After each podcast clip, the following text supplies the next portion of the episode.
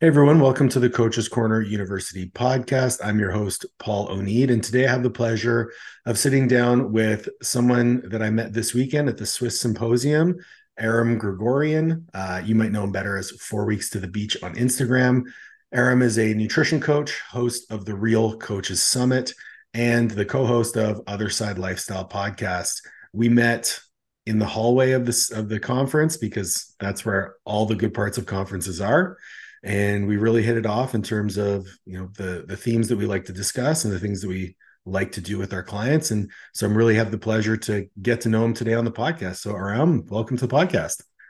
Thanks for having a total stranger on oh paul. I appreciate it. I know that this is not your norm. I know that you like to vet people more but i promise you that anything that I do on this podcast that you don't like, you can throw out, or you can just completely talk shit about me for the rest of the time we know. No, I'm gonna keep it in. I'm gonna keep it in. The more you know, the more uh, controversial, the better. I think Instagram is all about fanfare and drama and bullshit. So the more, the merrier. I say. Yeah, I don't. uh I am. I, I do everything I possibly can to position myself as the anti-influencer. Dude okay. So okay let's let's talk a little bit about that because i i chatted with matt nichol in the hallway this past weekend. And uh, for anyone who doesn't know matt nichol in canada and you know more he's getting more well known he's nhl nhl strength coach uh, canadian strength and conditioning royalty. He sat down for like five minutes pumping my tires which was ridiculous. And one of the things that hit home for me was he said the thing that people lack in a lot of these educational environments and on social media is they present information without that information being digestible or actionable for the general population. And that's something that, you know, if I go to your page and there are those text snippet posts, just single image text snippets, really just simplifying these complex things to allow people to be able to follow them.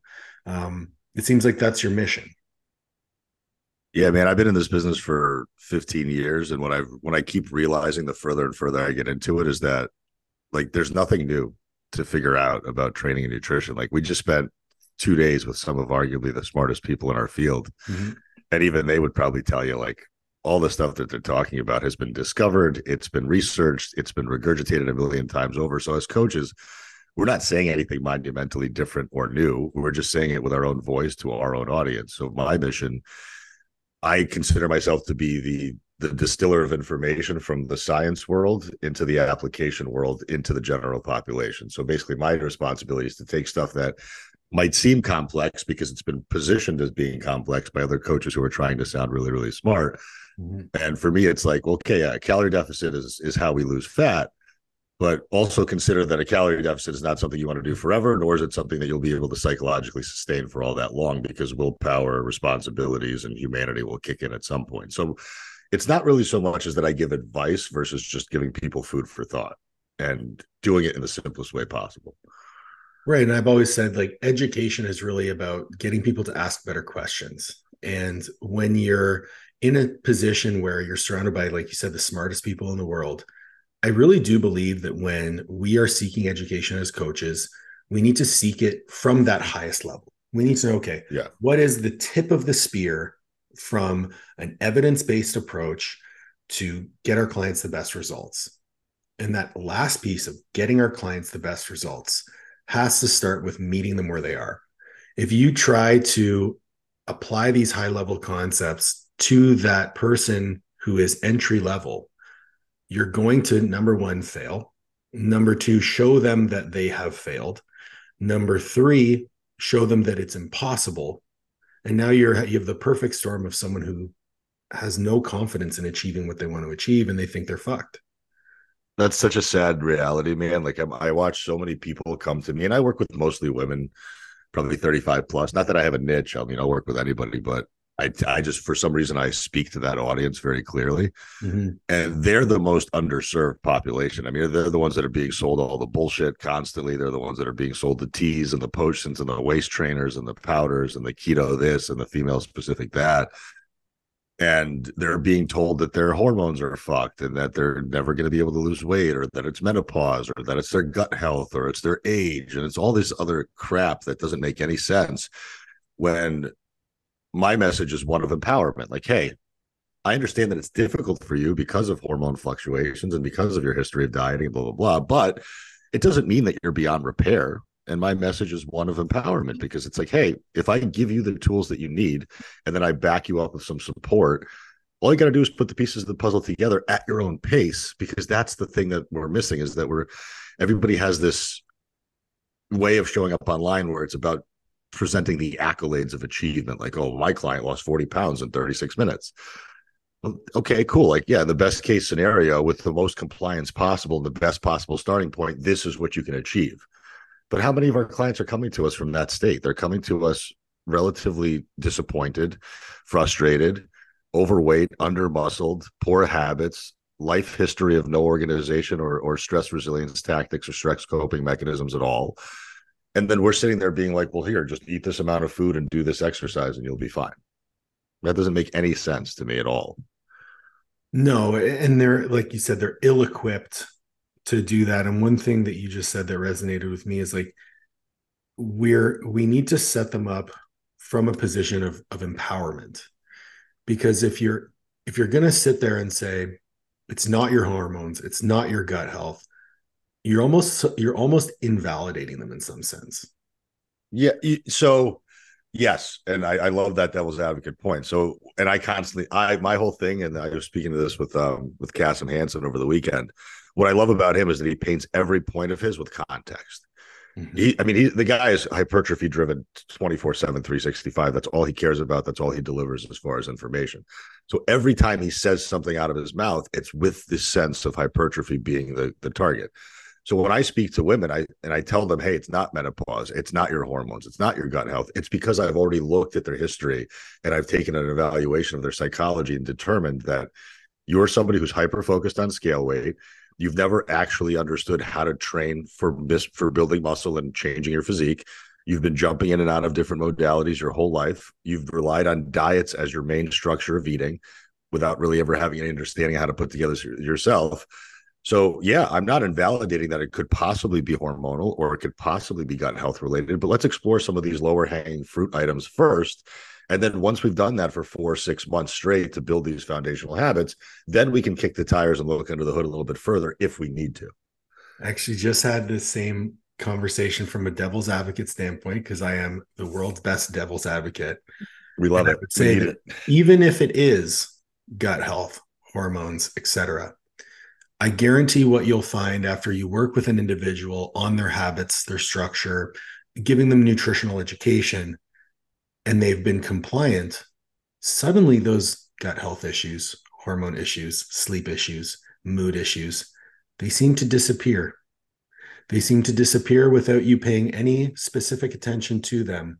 Because at the core of all of these issues is eating more whole foods, strength training, prioritizing protein, fruits and vegetables, stress resilience, sleep.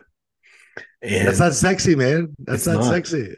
it's not. And when and when you're trying to position yourself as uh, a solution provider, because ultimately Instagram marketing and social media marketing and stuff like that, it's about I am the person who can solve your problems. And I always find it interesting that people want a complex problem because it alleviates the accountability that they feel that a simple problem is one that they couldn't solve on their own. Yeah, totally. I, that's that's that's such a resounding point. It's like by saying it's stuff like gut health or hormones, it immediately places this massive issue into the into their field of vision, which is the best scapegoat in the world. Mm-hmm. Like, oh my God, I can't do this because I'm broken. It's like, well, no, you have this issue potentially but why don't we try some of these more holistic measures first? I guarantee you'll start to feel better than a couple of weeks just by implementing some of these very simple tactics. And oh, by the way, as a human adult, this is probably how you should be behaving anyway, just to be the most productive and whole self, as opposed to somebody who's just dragging ass through life and waiting for it to be over at some point. You know, eh, the amount of, and like what you were saying before we started about your mom being super high functional it's so sad to me that we live in such a world now that accepts and places such low standards on people. You know what yeah. I mean? Like, like, like if you look back historically, even 50s, 60s, 70s, all across the world, our politicians were being held to a greater standard. Our food supply was being held to a greater standard. Humans and employees were being held to a greater standard. Kids were being held to a greater standard. And now we live we live in this very, I call it a chicken shit narrative of just like it's okay to be okay. And while I think yes, every once in a while can we have some grace and and Absolutely. pull the foot off the gas pedal a little bit? Of course. Like i'm not saying like be militant and perfect 90 you know 95 98% of the time. Most people would be fine at 80 or 85% of the time most of the time right? Like you and i obviously are going to be held to a, a, higher standard because our goals and our desires are a bit greater than most average people but i think that that by lowering the bar we're doing a disservice to our entire community. I, I, could, I couldn't agree with you more and, and i find myself whenever i have conversations with other coaches with whom i resonate so much it's like i come back to conversations that i've had with the people that we ultimately want to serve. So the person that jumped, I had a conversation with a gentleman at the gym the other day um, who said in jest, he was like, I'm going to be on a diet for the rest of my life because I can't eat like normal people. And within the context of, I don't want to divulge too much to give away his his identity, but my response to him was, well, if you're going to be on a diet for the rest of your life, doesn't that just mean that you that's the way you eat? It's no longer a diet and he was like he's like shocked that i would say that and then you know i caveated it with you know i know who you are and i know that you also don't want to live like a normal person so you're going to need to eat the way someone who you want to achieve who who someone you want to be would eat so even you know i like to reference books so in atomic habits james clear likes to talk about adopt the habits of the person you wish to be. So instead of saying, you know, I'm going to do X, Y, and Z, it's like, no, well, I'm a runner. So a runner runs every day. So if you adopt the identity, so in this person, I was like, if you want to be a high functioning person, if you want to be jacked, strong, tanned, you're going to have to do the things that a jacked, strong, tanned dude would want to do. You're going to meal prep. You're going to eat your protein. You're going to train hard, which you already do like you said, like on Saturdays, Liv and I take the day off. We don't do anything fun, like anything fancy. We enjoy a meal together or go to an event of some kind and we turn off because not everyone can have their foot on the gas 24 7. We both compete. So there's times when we do have our foot on the gas 24 7, but you need that pressure release valve.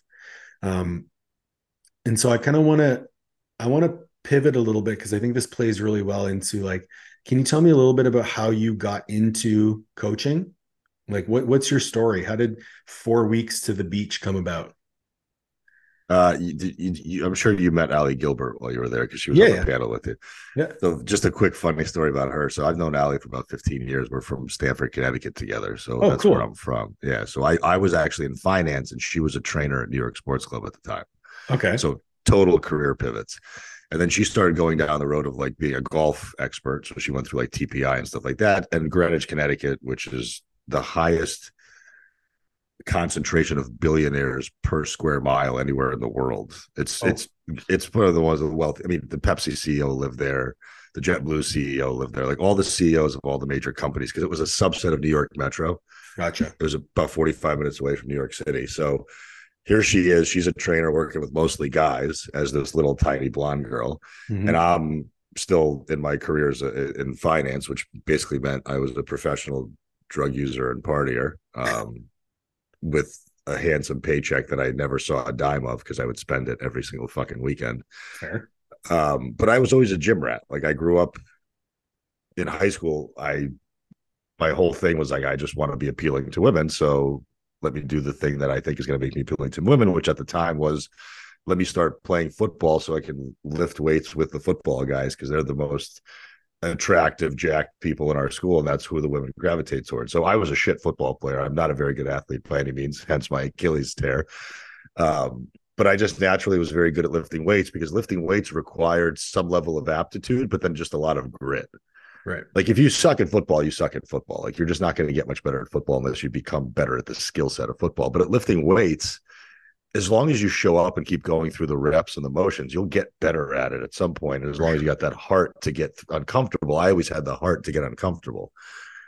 So I just fell in love with it. And I was lucky enough to have really good strength coaches who really professed the idea of proper biomechanics and stuff like that, and it led me to start going down this path of self education. And back then, it, it, we didn't have Instagram or TikTok or anything else, so we were actually reading, we were buying magazines. Uh, animalpak.com was like my oh, favorite oh, yeah. website ever because they were posting workouts you know five or six times uh, every few years that you, they would just have and you can still go on their website today and get awesome workouts for free. For sure. And you know we were doing our own research. We bought the arnold encyclopedia. We would go through every muscle magazine and rip out pages of it and just stick them on our walls. And that's how we learned. And there was a level of curiosity that today's generation doesn't have because they're being spoon-fed information versus being able to go seek it out themselves i'm going to so, push back on you on that one but yeah keep going okay no yeah, yeah table that one so I, uh, you know, being a Russian immigrant in America, my parents kind of always had this dream of me going to college. I guess I that was just my natural progression. So I went into college and I went into finance, and I, you know, immediately came out of the gate making sixty grand a year. But again, over the years of just being in that really toxic, party-filled, high-pressure environment, I just didn't do very well with it because I I'm somebody who, you know, it was blanketing a lot of demons. I was dealing with my own issues in the wrong possible way. I was self medicating constantly. I was trying to numb out and never really face my problems. I was using drugs and alcohol to do that with, and constantly in this party environment to just forget about the shit that I was shitty at. Um, I, but I was always focused on nutrition because I knew it, it, it perpetuated the physique that made me feel comfortable in my skin. Because for me, it was always about vanity and then I always wanted to maintain some semblance of physical fitness because again, it was all physique driven. Um, and then I became that authority figure in the in the office. Like when people were ordering lunch, they were asking me what they should order. If people were going to the gym after work, they were asking me what they should do. And then I realized I'm like, okay, cool. There's something here. I don't want to be in finance forever. I'm not good at this, and this is gonna probably going to be why I die. So I I the universe gave me a sign in 2012 and I got laid off and I got a severance package and I spent the next three months at a coffee shop in Jersey just reading the NASM book and got certified, got my first gym job at a big box gym called Equinox, which is a very high high yeah. ticket brand. And I became within three months, I was in the top five of their training crew just because what I do on Instagram is what I did back then on the floor, just offering perspective and offering food for thought and being helpful. And then that just spiraled into a more formal career. I spent basically 12 years training people in person, uh, either at their house or at a facility. And then I moved from Connecticut to California in 2021 because I was kind of in a place in my life where I needed a change. And that's when I went fully remote because I had no choice but to. Uh, and that's kind of what just what led me to being more of an online coach than an in-person coach. Where'd the handle come from? Four weeks to the beach. So back to the story with Allie as Allie started to rise in the ranks of fitness because she, she her trajectory was amazing. One of the I I I shared that name four weeks to the beach just because it came out of my head one day and it sounded catchy, mm-hmm. and I was like, Allie, I'm going to change my Instagram handle to four weeks to the beach. She's like, that's fucking stupid. Nobody's going to like that. That's that's that's dumb. That's awful. I would rethink that. And I'm like, you know what? I feel strongly and passionate about this. I'm going to keep it. And I did. And and you know, 42,000 followers later, that I, people will stop. I've I've been stopped at airports and yeah. like, "Are you four? Are you four weeks to the beach?" Like, it's gotten to that point where like people don't even know my name, oh, which oh, yeah. Andrew Coates can't constantly yells at me for that. He's like, "You need to brand yourself with your name so people associate your name to your brand versus the brand to you." And I'm like, I don't care. It's whether it's Aram, whether it's four weeks to the beach, people are still getting the information that they need. That's my mission. Oh, for sure. I, I thought it was so the reason I thought it was funny is like it's literally the antithesis of what you do. Exactly. It's it's the complete opposite of the information that you put out. So it's like I remember actually seeing your Instagram account. I was like, this is not a, the type of guy I want to be following. And then I meet you in person, I'm like, okay, what the fuck? yeah, I mean, it's just I, I find it so the I, the theory behind the name is that I want everybody in this world to get to a place of such a good level of maintenance behavior that they're never more than four or six weeks away from their ideal physique or ideal body type to where they're feeling comfortable. See, that makes fucking sense to me, but you can't put at, I want you to be four to six weeks away. no, no, that'd be a little long. Um, but hey, if I ever do write a book, I think that'd be a really clever book title. Sounds like you need to write a book. I know. I've already discussed how to do that. Um, there's people much smarter than me that have been trying to direct me into those. It's funny. I I'm surrounded by some of the best people in this business, and how slow I move compared to everybody else is astonishing. Like every like I've come up with people that have out outlapped me 10 times. They make more money than me, they have more clients than I do, they have a bigger online presence than me. They, you know, every every part and parcel of this business, they're superseding me. I move at a very organic grassroots pace. Like I install yeah. systems very slowly. I adopt technology very slowly and begrudgingly. Um, I stay very, very true to my to my mantras and my and my values tightly because I, I really do believe that they're the cornerstone of what makes me function. Um, you know, I I don't ever plan on having assistant coaches just mm-hmm. because I don't really want to scale to that size. Like I don't I don't want those fifty thousand dollar a month problems. Um, I have a very low appetite for money. So for me, as long as I can pay my bills and get on a plane every, few months to get to where I need to go, I'm good, man. I don't plan on, you know, marriages, whatever. I don't want kids. Like I, have a very low appetite for for things. So my money gets made and then gets put right back into education or into my business, and that's really all I do. But that speaks to that speaks to a level of awareness of self to a very very high degree I have the pleasure of speaking with a lot of very young coaches about business development. And number one, most of them have no idea where they want to go with their business. They have no no semblance of alignment between their actual actions and the mission that they're trying to achieve.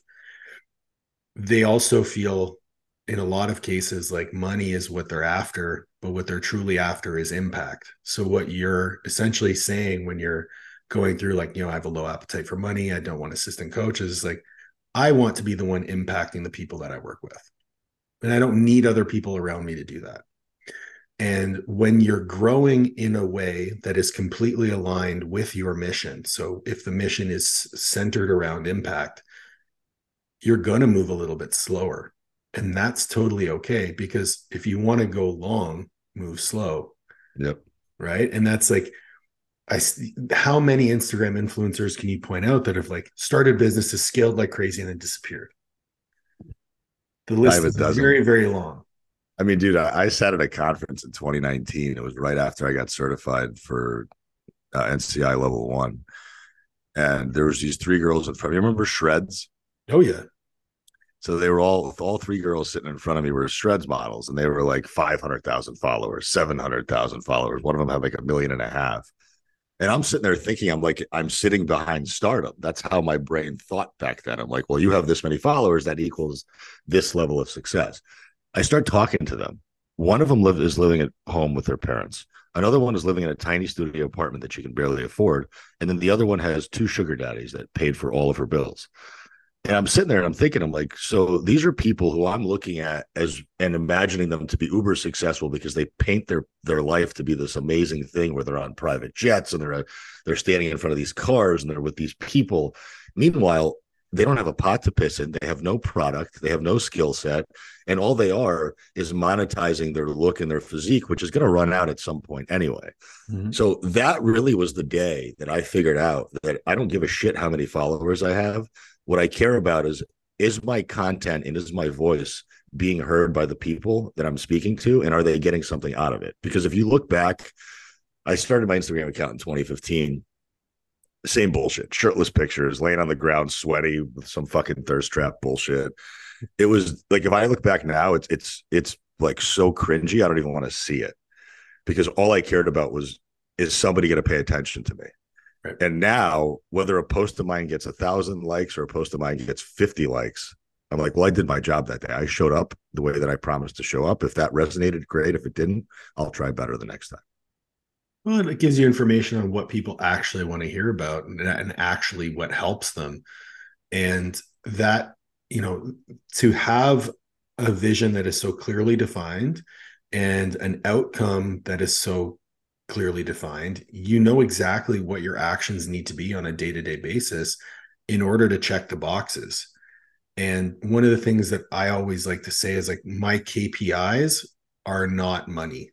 They're they're not revenue. They are unsolicited testimonials from clients. Like I get a you know a check in that says, Paul, you know, I'll use Olivia for his, his example. She got a testimony from a client yesterday that she's like, Hey, I know this isn't part of my check in, but I want to say that I'm enjoying training more than I ever have. And the amount of joy I get from working with you far surpasses what I imagined. And like when I get stuff like that, that like I have goosebumps talking about it because that's what lights my fire. That's why I do stuff. I was, Paul, you have to immediately throw it on social media so the rest of the world can see it. Otherwise, it doesn't count. Exactly. No, I, I do screenshot them, but I save them for myself because, right. as you and I both know, there's days where you feel completely inadequate and that you're not helping anybody. And that's when I'll revisit those screenshots in that album that I've saved for myself and say, you know what, you are making a difference. And I wish I wish more coaches did that instead of plastering them on their social media to try to get people to put eyeballs on them and see this is how effective I am. Um, like that level of humility is so rare, and I think that's why you and I get along and we'll continue to get along because at the end of the day, like you, it, humility is such a lost art and and I and I get it. Like we live in a time where you can get rich and important so fast that it's hard because when I was 23, 24, and I was getting thrown money at me, I was a fucking massive douchebag because I didn't know how to handle that. And only experience and time will teach you that. And so, there, I mean, and let's let's be pragmatic here. I mean, if you are marketing a business, you have to show evidence of your success. You have to show evidence that you can do what you need to do. But doing so in a way that highlights the individual's commitment to that success rather than your role in it that's the ticket. Well, yeah, because all my clients will, you know, most of the time, if they have a good, let's just put it this way: every client of mine has a good experience with me because I created a, an environment that's at least enjoyable, and that's mm-hmm. like what you'll see if you come to my event in March. I don't care if you learn nothing leaving there, but I, I want you to have a good time. For sure. Like, to me, what makes life memorable or what makes people want to work with other people is the experience and the feeling that they get because of that interaction. Like, let's be honest. I know this is going to be hard to hear for some coaches out there, but maybe 15 or 20% of your clients will get results. And maybe you're a much better coach than I am. But let's but for at least for me, because I work with more Gen Pop people who tend to be very short term and just kind of in it for for for the wrong reasons. I have some people that are lifers. They've been with me for three years and they're phenomenal. They've gone through multiple phases. They've seen different body structures and they're fantastic. And then I have people that sign up for three months and then a week in, I don't hear from them and it's over. So most people, on average, will not get the results that they want because they're not willing to stay in it for long enough to get those results. You know, you and I have been doing this for years. That's why we're successful. That's why I've been able to build businesses, physiques, whatever. But most people are not functioning at that level. So if you were going to hinge all of your success on that little tiny pool of successful clients, you would feel like a failure on a daily basis and you wouldn't really have much to show for it but I let my clients do the talking. Like I let them post and then I just reshare their stuff if I need to because that because I want them to be proud of the work that they're doing. And half the time it's really more repairing their relationship with food, repairing their relationship with the training process, teaching them how to get into the gym and be autonomous, and just having them have some level of confidence that they didn't have before. And I always tell my clients, I'm like, I don't give a fuck if you lose weight. I really don't. I don't, I don't go to bed at night with that level of of pressure on whether you lost weight or not. What I care about is that when you step on the scale tomorrow morning, you don't get that little pit in your stomach that you normally did. Like when you can step on that scale mm-hmm. and know that there's no emotional response to that number, then I've done my job. You can leave that day and I'd be the happiest fucking coach on the planet. I love that. And that's not a KPI that you can measure in a bank account. Mm-mm. And I can probably I've I've lost money because of it. Let's put it. I've lost money because well, and I think and I think as your business has grown, it's grown as a function of you getting more people to do that. It hasn't yeah. grown, it hasn't grown as a function of you putting more money into paid ads or you you know doing all of these other non-organic growth strategies. Um, I did my first paid ad over the weekend. Really?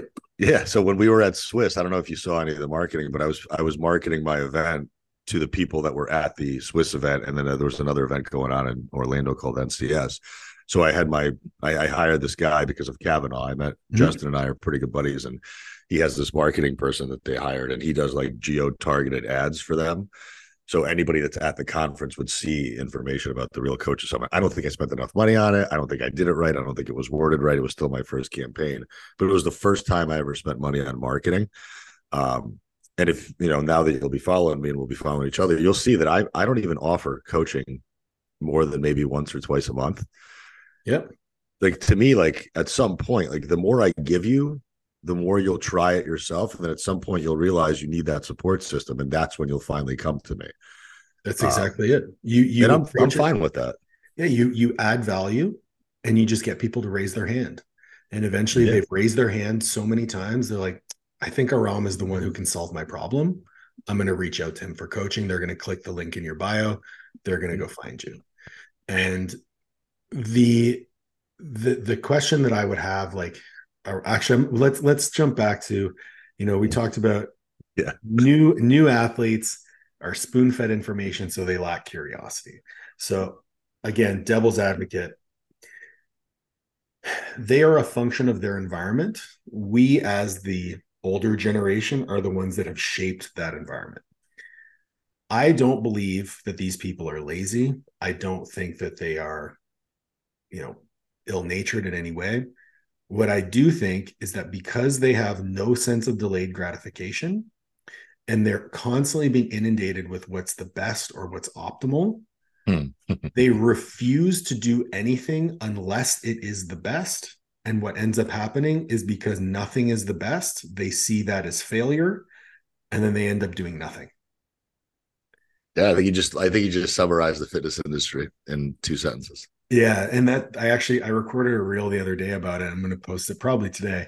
But uh I really think like I keep hearing, especially in the education field, like education is a big passion of mine and, and proliferating new information or, or or old information in a new way is something that I find really fascinating.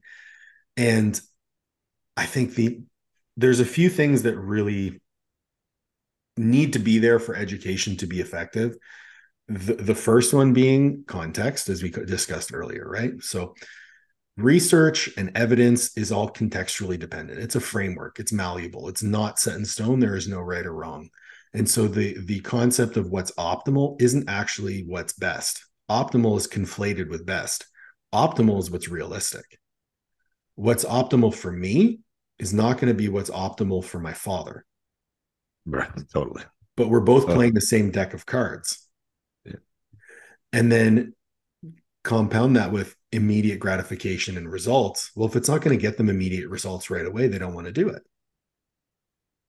because that's what they're expecting. That's what they're being spoon fed. So we have to do a better job.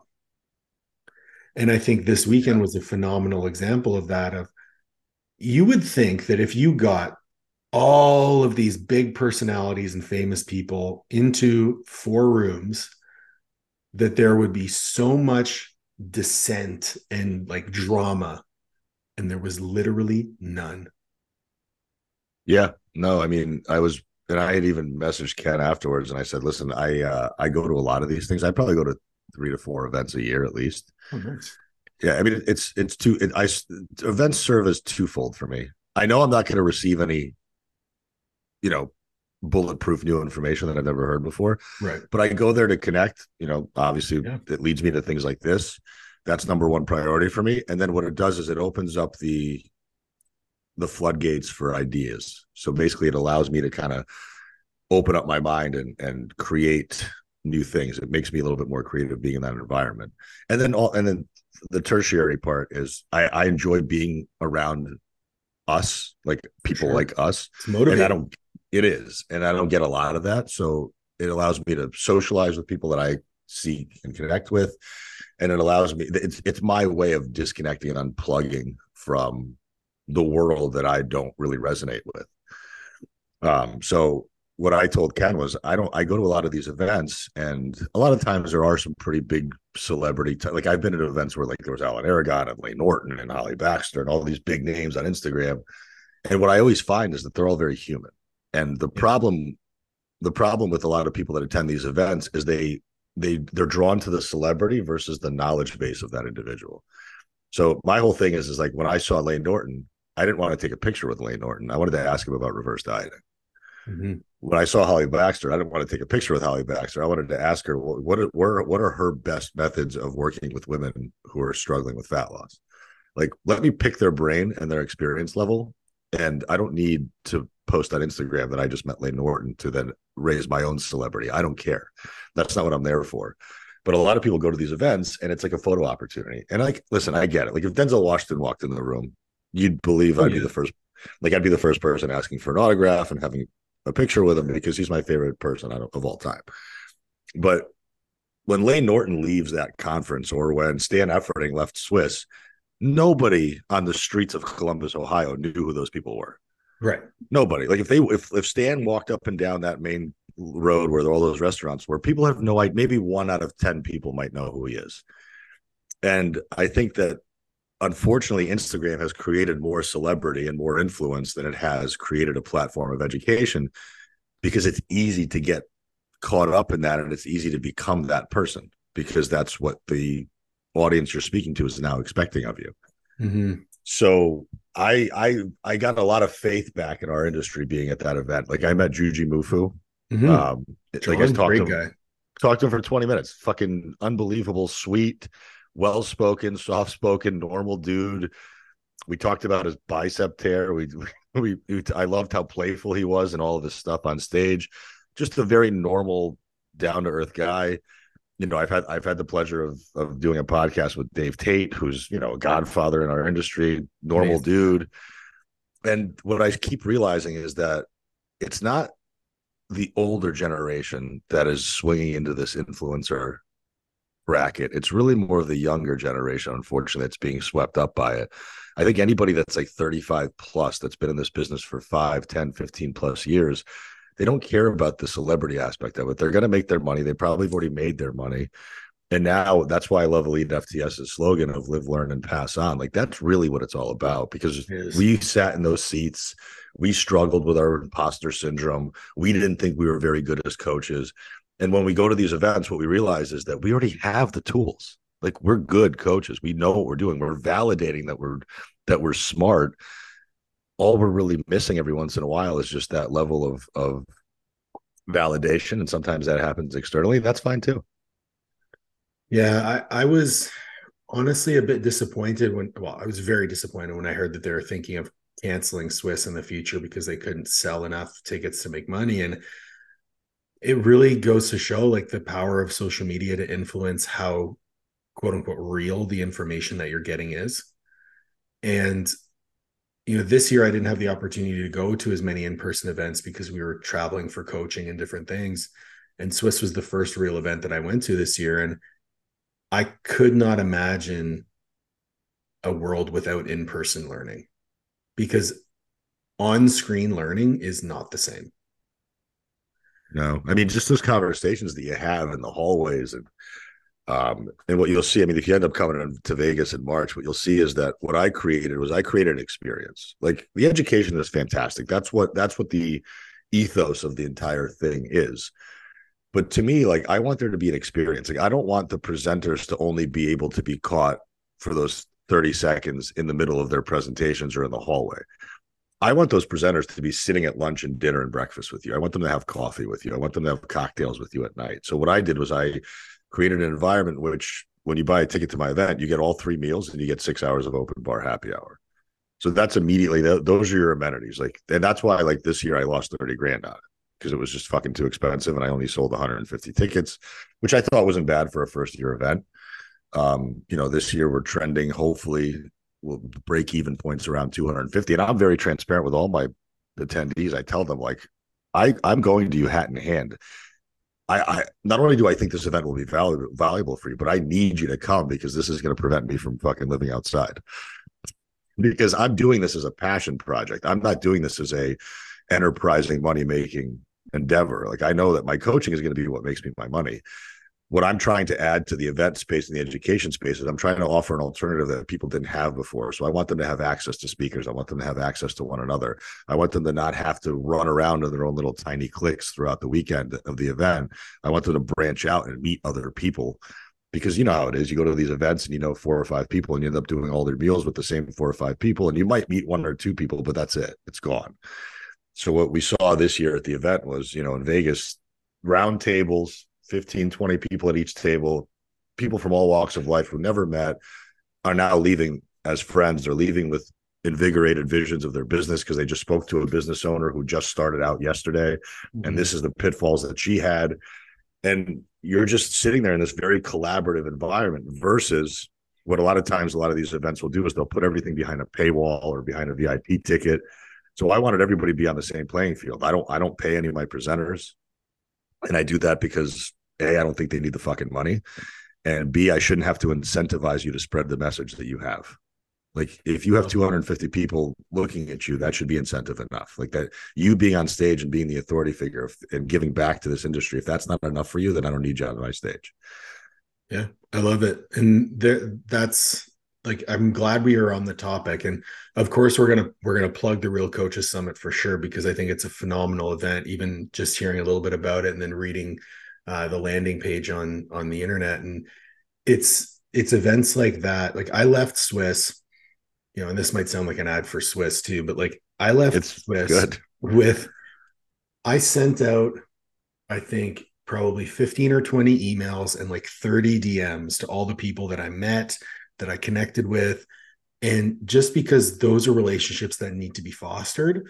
And whether or not that leads to collaborations like this, or even just if it leads to someone just remembering my name and my face, that's good enough for me because if you stop me in the hall or you know i stopped you in the hall i want to make sure that that you know uh, that relationships gets gets fortified so that in the future when we touch base again like we can connect even deeper and and and fortify those relationships because i've never left i've never left an online learning opportunity with my cup full yeah i mean it's a transactional situation because you're getting exactly what you need out of it right? Like it's just okay. I'm coming in here. I paid you money for this online event. I'm expecting education. I don't really expect much else, and now I'm going to leave with that thing, and that's all I get. Yeah. Um, and I think the inv- and that's not bad. Like I think for guys at our level who've been in this business for a while, like we're starting to look at little tiny chess pieces on the board that other people aren't looking at. Like we have to start to drill down to nuance to enhance our knowledge base of insulin resistance or what happens with GLP-1 agonist drugs. Like, the, like that's how in the weeds you and I need to be now because we've already know, we've learned the broad strokes. So for us, if we're doing mentorships or if we're doing continued education or curriculums or men- or whatever else, we're looking for fine tooth comb stuff information. But events like this, they, while they may be broad from a from a content standpoint, they may not actually be anything we don't already know at the end of the day, at worst case scenario, at least we get to meet the people that are delivering that information, and they probably have something deeper that they can offer to us because they've been in the business for longer, or they might have a, a bit a different experience than you and I have, and that will be the way that we can get to dig deeper and connect better. For sure, it's I I bring it back to parallel thinking. So there's a few like key things that I think all high performers do, and one of them is parallel thinking. So they can look at something that is maybe completely unrelated to their field find a common thread there, blend it in, and figure out a different way to present information. Um, that's part of the reason why I read so much about psychology or about communication or even politics. Like I listened to a three-hour pol- uh, three-hour podcast the other day about the you know Israel Palestine situation and listening to the way that the different governments spoke to each other and negotiated and things like that everything we do every day is a negotiation with our client so I just kept thinking about, okay, well, these failures of communications here, how do they resemble the failures of communication I've potentially had with Sally or with John? Right? Could I change my approach? Could I change my system, my process? You know, how could I improve the way that information is proliferated? And the better I'm able to do that, I just see the impact on the people that I work with. So I found for me leaving that event, you know, my notes tab is filled on my phone with just like little thoughts that I had here and there. You know, I'm gonna call some people out though. No one wanted to fucking train with me. Really? Dude, I could not get a single person to come to Lifetime and do some arms with me. I mean, well, that's probably because you didn't. Well, if you had asked, I probably would have asked what time and when, because I would have gone. I would have definitely done it on my peg leg. I would have done some arms. Okay, well, I think that's one of the. You weren't around that's one of the most fun things about like the event i've been to multiple events where like you go into the gym at the hotel and because it's a it's a fitness conference there's like 30 jack people in there and then there's always like the one gen popper who's on the elliptical who's just so scared that we're all in there. They're like, "What is going on? Are we in prison right now?" What Everybody's jacked. Everybody's tattooed. So Friday morning, uh, I went in to go do my cardio. I got up, I was doing some work like 5 a.m. at on my laptop, and then I see like a, a line of people go into the fitness center. I'm like, all right, I better get in there before it gets too busy. And like all At the, the cardio- hotel. yeah, all the cardio equipment was taken. I ended up having to like do some uphill walking, which I fucking hate. Um, and the spin bike, I just alternated between the two. And then on Saturday morning, day two, crickets Really? because everyone had- had been out like up late at night drinking and stuff like that. So there was no one in the fitness center in the morning. Ah, well, then that that just goes to show you that they don't know how to rally. I mean, I spent years of my life in a blacked out cocaine filled haze, still going to the gym at 5 a.m. before my work because that was the that was the only thing that allowed me to just function and and and be somewhat proud of myself that I was still a human being. Man, you've lived quite the life. Yeah, I I don't regret any of it. Like I talk about this all the time. I don't know. Yeah, I you saw your I'm most sure- recent post. Yeah. When you were on the when we were on the panel, even Kavanaugh was like, if I was getting a gift for Rob, I would get him cocaine. I'm like, dude, you can't say that shit in public. Granted, I don't ever, I'm not shy about it. And like I still will dabble in recreational drugs because I have an intention and control over them now versus back then I didn't.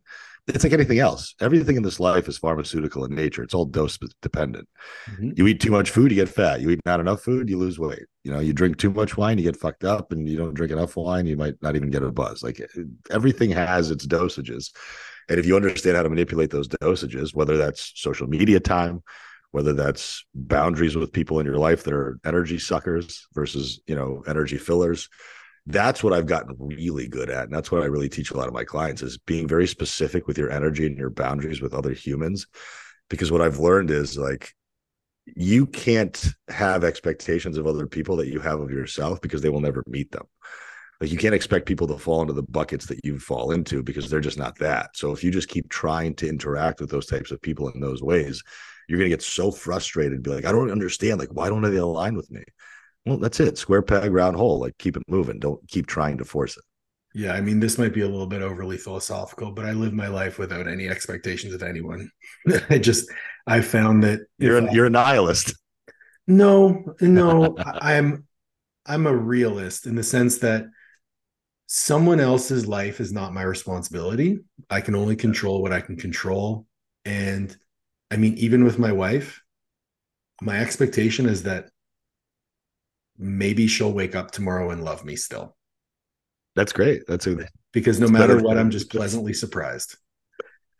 And I uh, wish I wish more people can have that attitude, but that that also requires a, a high level of of self confidence, self awareness, and maturity that I think a lot of people aren't willing to to garner. No, and and I don't also I like again, I don't expect that everyone would live their lives that way, but it does help to provide me with a much more internalized locus of control, uh, which for me reduces anxiety. But as we discussed earlier in our talk about how you know people can say they have complex problems, well, they've externalized their locus of control. Their complex problem is not their fault. That lowers their anxiety and they can say, "Well, it's not my fault. I'm I'm overweight because I have gut issues." I take Or- the approach. It's like, no, my gut issues are my fault. That means I'm in control to fix them, and now I can take action. So it's just two different ways of looking at the same the same thing. But you mentioned boundaries, and it's something that you know, I think is is something that I wish I would have had the opportunity to ask the panel. I got the opportunity to talk to Cav about it afterwards you run a, you run a successful business you work with a lot of clients i'm sure you work a lot of hours how do you number one set boundaries and number two uphold boundaries between your life and your business No, I'm bad. I'm very, very client focused and facing. So, like every one of my clients, like I know you and I were talking about the the delineation between like text and email and WhatsApp and all that stuff. I don't have those delineations uh, purely because my program is so hands on and so immersive and so technologically poor that I'm I'm just very much manual. And I want to hear from my clients because if I know that they're participating, whether it be the most silly questions on the planet or it could be something that's very specific to them. At least I know that they're an active participant in the program and in their own change. So I allow, I always tell my clients, like, if I don't get back to you within 10 minutes, I'm either asleep, I'm with another client in person, or something catastrophically bad has happened to me. Because, mm-hmm. or like, like it was weird when I was flying home, my phone just died randomly on the plane, and then I, it was off for a whole day. And you have no idea the panic. And it wasn't just because, like, oh my God, my phone doesn't work. It was, like, oh my God, my clients won't be able to get a response from me, even though they've been promised that they will. And that was my biggest problem. So I meet like the second I landed, I ran right to the Verizon store and I, I ordered a replacement phone. And then a day later, it just turned back on again. But um, I don't, I'm bad at this, man. Like, Paul, I can't tell you, like, I'm not the model person to ask this type of question to because I don't have boundaries. I work, and I don't want to say that I work 24 7, 365, because let's be honest, like when I worked yeah. in an office, I was there for 12 hours a day, but I did maybe two hours of work. Right. When I'm coaching, everything's already done. Like I've delivered the plan, then it's just emotional maintenance, maintenance and emotional support. That's really all I end up being. And I coaching. know that like I, it's, that's what I'm doing is I'm, is that I'm giving you feedback on training videos, which happens in real time and then I'm fielding emotionally charged issues that people are having because again most of my population is women who tend to be disordered eaters who tend to have body dysmorphia. So i'm having more psychologically driven conversations than i am tactically driven conversations. So if i wasn't that person if i wasn't delivering on that level of support or availability then my coaching program is essentially at that point no different than anybody else's. So i i discern myself from the crowd by being as available as i am at a detriment to my scalability and to my mental health sometimes to be quite honest with you there's a lot to dive into there um, because i my my pushback there would be i think you could have the same level of impact on your clients the same level of availability um, but with more scheduled communication and that's and I, I, I do I do how have, I operate. Like I have some formalities. Yeah, like my clients speak to me almost every single day. Okay. Uh, they just do it through specific mediums, and I only look at those specific mediums at certain times of the day, and that's how I end up budgeting my time accordingly and you know tapering it off. So I think, but here's the thing: you've been able to scale a business to the level that you have, doing what you do. That's fulfilling to you. So if it ain't broke, don't fix it. But if the goal does change and the goal is to scale or the goal is to maybe take on another venture or do something different, you always that those systems are always in flux. You just always have to look back to like, is this serving me anymore? Maybe not. How do I adapt and optimize, quote unquote, for what I want to do? Um, yeah. No, I know. I'll be I'll be transparent with your audience because it's nice to sometimes put numbers on things. Because I want people to understand what success in this business looks like. So, for example, um, I had my best year ever financially from a revenue perspective last year, and it's been growing steadily every single year. I think I hit like you know 188,000 last year. Awesome. So, like a bad month for me is going to be anywhere between 10 and 12k of revenue, and then a good month for me is something closer to 20. My overreaching, hash like passionate romantic goal is a bad month being 20 and a good month being 30. And I'm really confident that I could at some point do that as a solopreneur.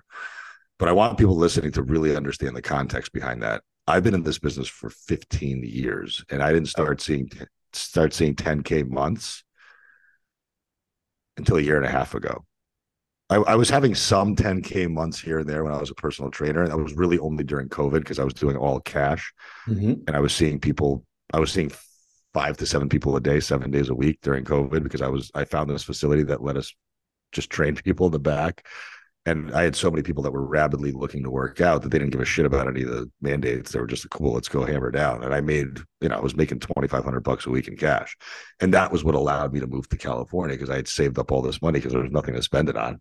Mm-hmm. Uh, so I just want the coaches to be very like clear. Like you're going to hear numbers like 10K, 20K, 50K, 100K a month just understand that with each increase of revenue, there's another added stressor. It could either be I have more systems in place that I'm paying for because people don't understand the costs that we incur as coaches. Like we have multiple communication platforms that we're paying for. We have email softwares, we have texting softwares, we have you know food tracking apps and subscriptions that we're paying for so all the you know website fees and um, you know graphic designer fees and podcast production fees so we have a lot of cost so out of that twelve or fifteen thousand dollars that I bring in every month, how much am I really keeping for myself? Well, I don't even know to be honest with you because I'm shitty at doing my own books, and you know, as long as I can sweep five or six hundred bucks from my business checking account into my personal to pay for my groceries and go get a meal out once a week, I consider myself to be doing something right as long as the business account stays net positive.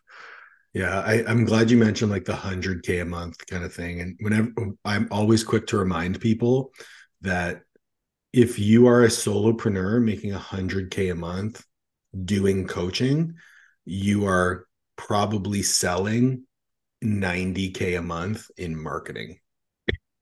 I don't even know how it's possible. Like you'd have to have such a high volume of low ticket shit that would just be churn and burn that there's exactly. no relationship there's no relationship there's no support there's like if i had an app again a lot of coaches now have apps where mm-hmm. they just sell their workouts it, it's not a bad way to do it if you figure out a way to be very good on the back end to support those individuals who bought the app but i think the expectation needs to be made abundantly clear when somebody purchases a product or a service from you and what exactly that they're getting absolutely a lot of time you know a lot of times i'll have a like all my clients, I would say almost all of my clients have come to me because of a poor relationship they've had with a coach in the past.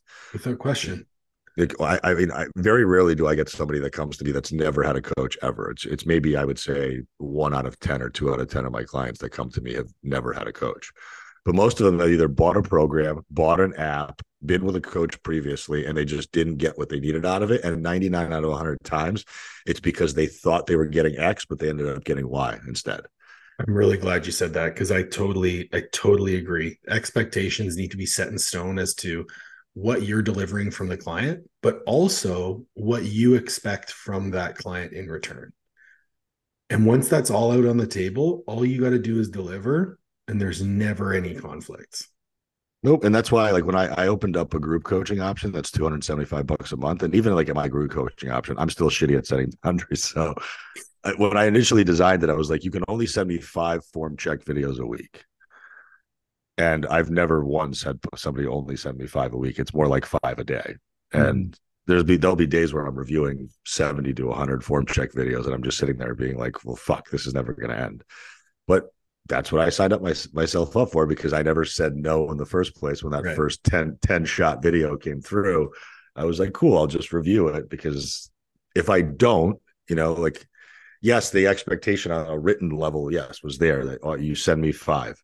But what the at the end of the day, do I want I want to expedite that learning curve. So if somebody can send me all of their training videos and I can get back to all of them because I have the time, well, why not? Because if they can get better at all their lifts quicker, their likelihood of results is going to go up. So I think uh, yes, I'm very clear about the deliverables that the clients owe me so that I can do my job effectively. But I'm also very, very clear about what their expectation of results is going to be, and I'm also very, very clear with them about what it is that I'm capable of doing and how fast I'm able to do it.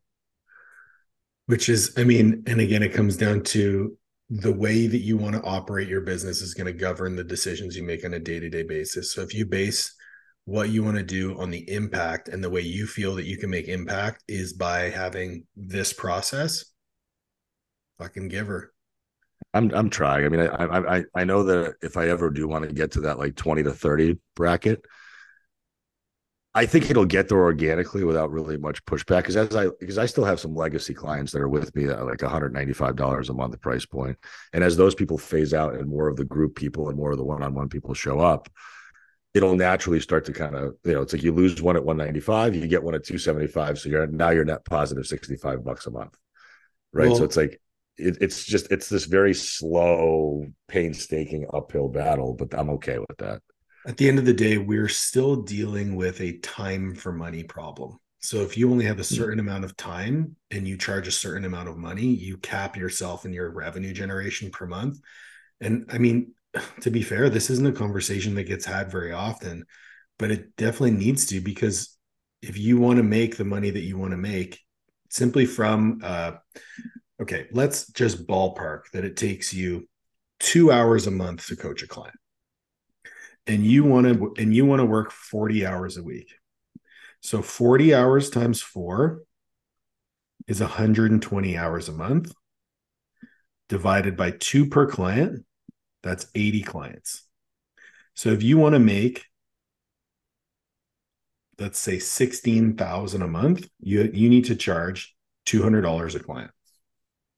Yeah. At 80 clients, like you said. At yeah. 80 clients. Yep. So if that's your baseline, you can play with two things. You can play with how much money you charge per hour, which in this instance would be $100 an hour. Or you could play with how long it actually takes you to coach your clients, which comes down to deliverables, systems, processes, things like that. My entire goal with my mentorship when it comes to scaling revenue is how can we preserve the service quality that you want, administer it in the least amount of time possible? So, coach a client in less time. So, my goal for everyone is can you coach a client in an hour to an hour and 15 minutes a month? Because then, if you're coaching 80 clients at 200 bucks, you just made $16,000 working 20 hours a week. Mhm. And you think about, well, if I have 20 more hours of the week, how many more clients could I use? Well, you could double the amount of clients you could work with and make $36,000 or $32,000 a month. So that's that's part of what I do. But that whenever we're talking about time for money comes down to dollar per hour and it comes down to number of clients served. And there will be a point where you cannot work faster and preserve the service quality. And that is an absolute truth. Like I definitely cannot work faster. but unless I want to, unless I I want to give up the true reason why I do this, which is impact, I can't work faster. And because of the population that I work with or choose to target, which is mostly powerlifters or strength athletes, in that 25 to 30, well, 20 to 35, they're not going to pay more than $300 a month for training or $300 a month for coaching or 500 for both.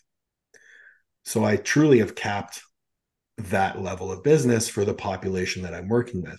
And I've heard arguments to the contrary that says if someone wants to do it, they will pay for it. And yes, there are coaches who charge more than me, but at the end of the day, this is where I'm happy with. And there still is room to scale in terms of, you know, right now I charge monthly. Maybe I switch to biweekly. If I'm done being biweekly, I charge in Canadian dollars. So maybe I switch to USD. Those both will scale my income. But there's always a plan. There's always the wheels turning in the background. And so I think it's great for people to hear that, you know, even someone like yourself at 42,000 followers, like that's a, that's a pretty significant amount of eyes on what you're doing. And you're at a point in your business where you are looking to scale, looking to see where, what opportunities are available to you. And it's not always about changing something because what you're doing is working and you're making the impact that you're making. You don't have to change, you just have to do it longer. Yeah, I mean, my plan, I don't. I'm sure you've have you ever heard of Jill Coleman? I have, yeah. A, yeah, so she's a business coach that I've I've gotten to know pretty well, and she's got a very simple system. It's called the Ascension model. So basically, you have multiple product streams of differing values, and it essentially it's kind of an opportunity either upsell or downsell. So you have kind of the highest ticket, lowest highest barrier to entry. That's your that's your number one thing, but that's not your number one source of revenue. Then you have kind of that mid tier product that's accessible to most people and that's going to be your your signature offer and then b- below that is kind of more of a diy type of a thing where you can just kind of create some intellectual property have it be housed somewhere and then you can just kind of sell that without ever really ever managing it. That's the final piece of the puzzle for me. It's that diy product that i haven't quite yet created whether it's b2c or b2b when i get and here's the thing and this is what i want to be really transparent with people. I'm really good at wasting time. Like i'm oh, uh, as almost as much as I was a great drug user, I was I'm also very good at procrastinating. And unfortunately for me, until my back is up against the wall and I have to act and I have to produce something, like when I'm when I'm asked to speak at something and I'm they're like, I need a presentation by Wednesday, and they give me three months to do it. I'm going to wait till Tuesday, the day before I have to submit it to finish it because that's just how I'm wired. I don't know. I'm, it sucks. I, I don't like it, but I'm also not willing to do anything about it. That's that's the key. And then when I look like what you were talking about having the dollar per hour, the hour spent per client, I always look at it as how many hours of the day am I not actually working? So how many hours of the day am I going to the gym?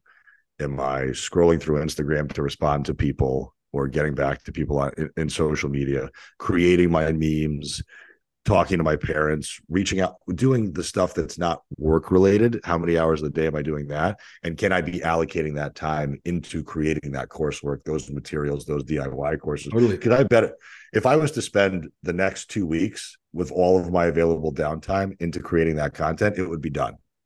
I promise you it would be done.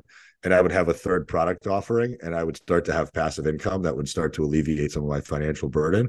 But because I'm a stubborn piece of shit that doesn't want to do it yet, and I have convinced myself that I'm so good at fulfillment and client facing interaction that that's my focus. That's exactly the narrative I've told myself, and that's exactly where I'll be stuck. I'm gonna have a story time. You ready for this? So I was living in Calgary, Alberta. Beautiful place. Actually, thinking about moving back with Olivia soon. Um, it, I was working at, as a as a disability rehab consultant for an insurance company, and I was building my business. Going through a pretty dark time in my life. The relationship I was in was floundering. And I said, you know what? I'm doing well in my business. I'm going to buy a new truck. So I went and I bought a new truck, lifted it, put 22s, like fucking sick ass truck. And then I looked at my car payment every month and I'm like just scraping by. Well, well how much was it? Uh, it was like 512 bi-weekly. That's oh, bi-weekly? Bi-weekly. You were paying a thousand dollars for a, for something with four tires on it? Because I rolled in negative equity from my previous car into this new one. So a stupid move. Again, dark time in my life, retail therapy. Yeah. I've been working hard. I deserve a new truck. Cocaine was cheaper. You just never found it. I would have loved it too much. I know. Probably. Probably. Um, but you know what period of time was the biggest boost to my business? Right after I bought that truck.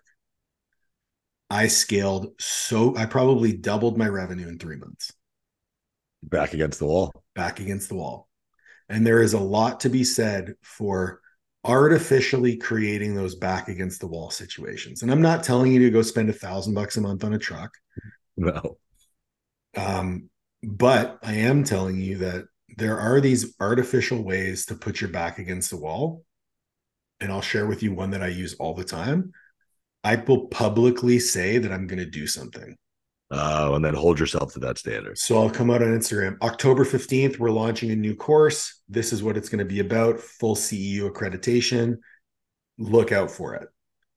Now, if I don't do that, I'm a piece of shit. Agreed. Yeah. Right? So, and there are different ways to go about it, but I love that you said back against the wall uh, because I think it's a it's a phenomenal motivator, and some of your best work gets done. Um, I don't want to take up too much more of your time because I know that you are busy and need to waste more time doing other things. Have to. Yeah. I got a couple quick questions for you. Yeah. Number one, do you crack an egg on the corner of the pan or on a flat surface? Uh, I use a corner, usually a bowl. Okay.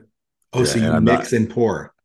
I'm not good at it though, because and I'm only doing one whole egg at the at the current period of time because my fats are pretty low. So I'm Same. doing one one egg and a lot of egg beaters or egg whites, and then uh, yeah, it's side, and then typically it's a disaster, and I'm picking shells out. Side and disaster. Okay. Uh, one album that you could listen to with no skips. Soundgarden, Superunknown. That's not even a question. Okay. Five dinner guests, dead or alive. You plus five. Uh, Winston Churchill. Because he's fucking hysterical and very popular. Super, yeah. Super effective. I mean, I would just love to watch him start drinking at like 8 a.m. Um, Denzel Washington for sure. Uh, Michael Jordan. Two Jim more. Carrey. Okay. Because I, I do think he was, I think he still is brilliant. Canadian. And love it. And Russell Brand. Okay. It's a pretty interesting table. Yeah. Last last question. Who is one person that you would like to see on this podcast? The caveat being you have to help me get them on. Hmm, to help coaches, because that's who you speak to more often than not. Uh, do you know who Jared Hamilton is? Jared Hamilton. No, I don't. He's a coach out of Illinois. Uh, deals a lot with disordered eating and uh, and emotional eating and body dysmorphia. But he has a unbelievable. He's got probably he's he has a, a business that I would love to emulate, and he's grown very organically, but in a very good way. And he's and he's very very humble, but also is probably one of the most successful coaches out there, not only just from an impact standpoint, but also financially and how he structures his business. And he's a friend of mine. He, would be on your podcast tomorrow if you asked him. Make it happen. Aram, yeah. thank you so much for your time today. Been a pleasure getting to know you, man. I, am I'm, I'm excited for uh, you know this friendship moving forward and collaborating on some future stuff. Thank you, man. I appreciate the opportunity, and uh, hopefully we can get you the hell out of Canada and get you down to warmer weather in Vegas. Well, we're uh, we're actually going to be in Houston for two months, uh, January fifteenth to March fifteenth. So we're postponing our honeymoon after we get married in January, and then we're just going to spend two months in in the states. That's not a bad idea because Houston in January is actually a really good time to be there. I've heard it's very very hot any other time. Oh yeah, like six a.m. You're playing golf. You're switching shirts already yeah, fuck that. It's so I, I kind of wish I met you before you moved. You decided on Houston because I feel like San Diego would be a lot better climate for you. Yeah, next time. And you have and you have the desert and the mountains and the beach all within an hour of each other. Hey, listen, there's 12 months out of the year. That's true. And if you keep going the way you're, if you keep going the way you're going, you might own a property somewhere else too. That's the plan. That's the plan, dude. Thank you so much for your time. Anyone, if you need uh, to find Aram, his links are going to be in the show notes. And please make sure to like, share, subscribe, and we'll catch you on the next one.